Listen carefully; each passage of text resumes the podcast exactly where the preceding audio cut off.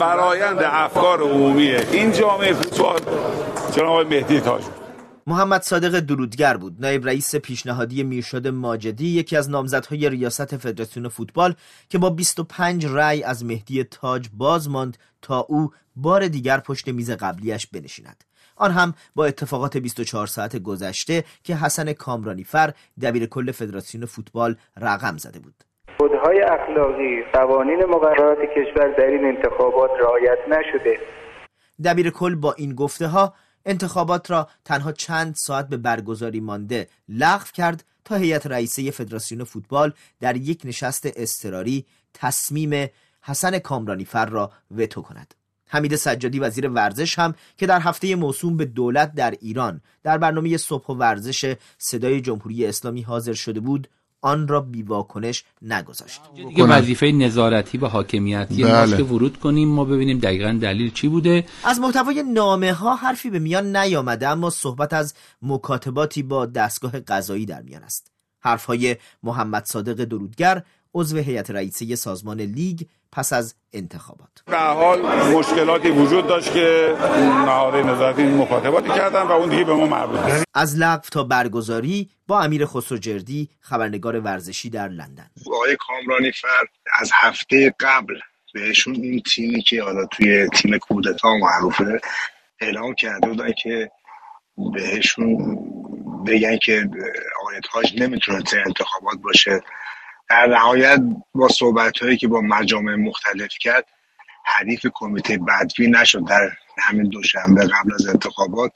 مضاف بر اینکه نمایندگان کنفدراسیون فوتبال آسیان به ایران اومده بودن و اصلا هیچ جای صحبتی نبود. یعنی اگر این اتفاق میافتاد مطمئنا فوتبال ایران یا تعلیق می‌شد یعنی که کمیته عادی سازی اتفاق میافتاد.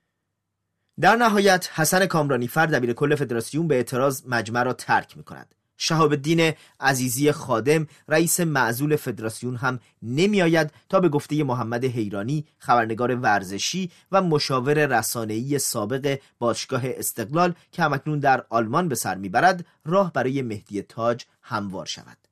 آقای عزیزی خادم رئیس قبلی فدراسیون فوتبال در حالی که قانونا این حق رو داشت در مجموعه قبلی حضور پیدا بکنه و شاید حضورش می‌تونست برکناریش رو تحت شعا قرار بده و ملغا بکنه به خاطر فشارهایی که از طرف نهادهای قدرت وجود داشت عملا خودش حاضر نشد. حالا چشمهایی گرد شدند که مردی با داشتن پرونده های قضایی و ابهام های مالی در جایی که چشم فیفا هم به فوتبال ایران نگران است چگونه به میز ریاست برمیگردد؟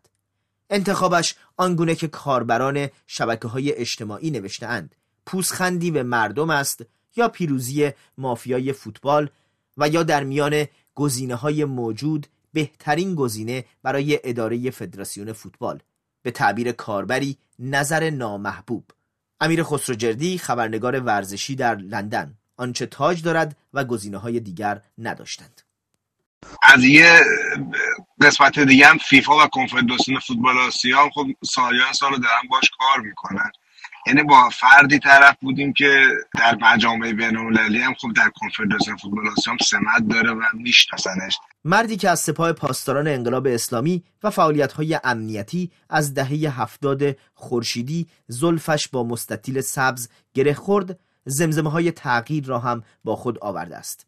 در همین انتخابات وحید شمسایی مربی تیم ملی فوتسال به اعتراض کنارگیری می کند حالا هم بحث رفتن دراگان اسکوچیچ و آمدن کارلوس کیروش پررنگ شده است. میرشاد ماجدی سرپرست سابق فدراسیون فوتبال هنوز از مربی کنونی دفاع می کند و صحبتهای خداداد افشاریان رئیس کمیته داوران هم محل توجه است.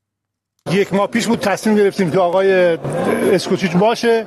بود تصمیم هم هستیم. حالا به صورت آقای چاج به عنوان رئیس فدراسیون پیشنهاد میده. هیئت سه مصوب می‌کنه. از محمد حیرانی خبرنگار ورزشی در آلمان می‌پرسم آمدن مهدی تاج چه کسانی را تضعیف خواهد کرد؟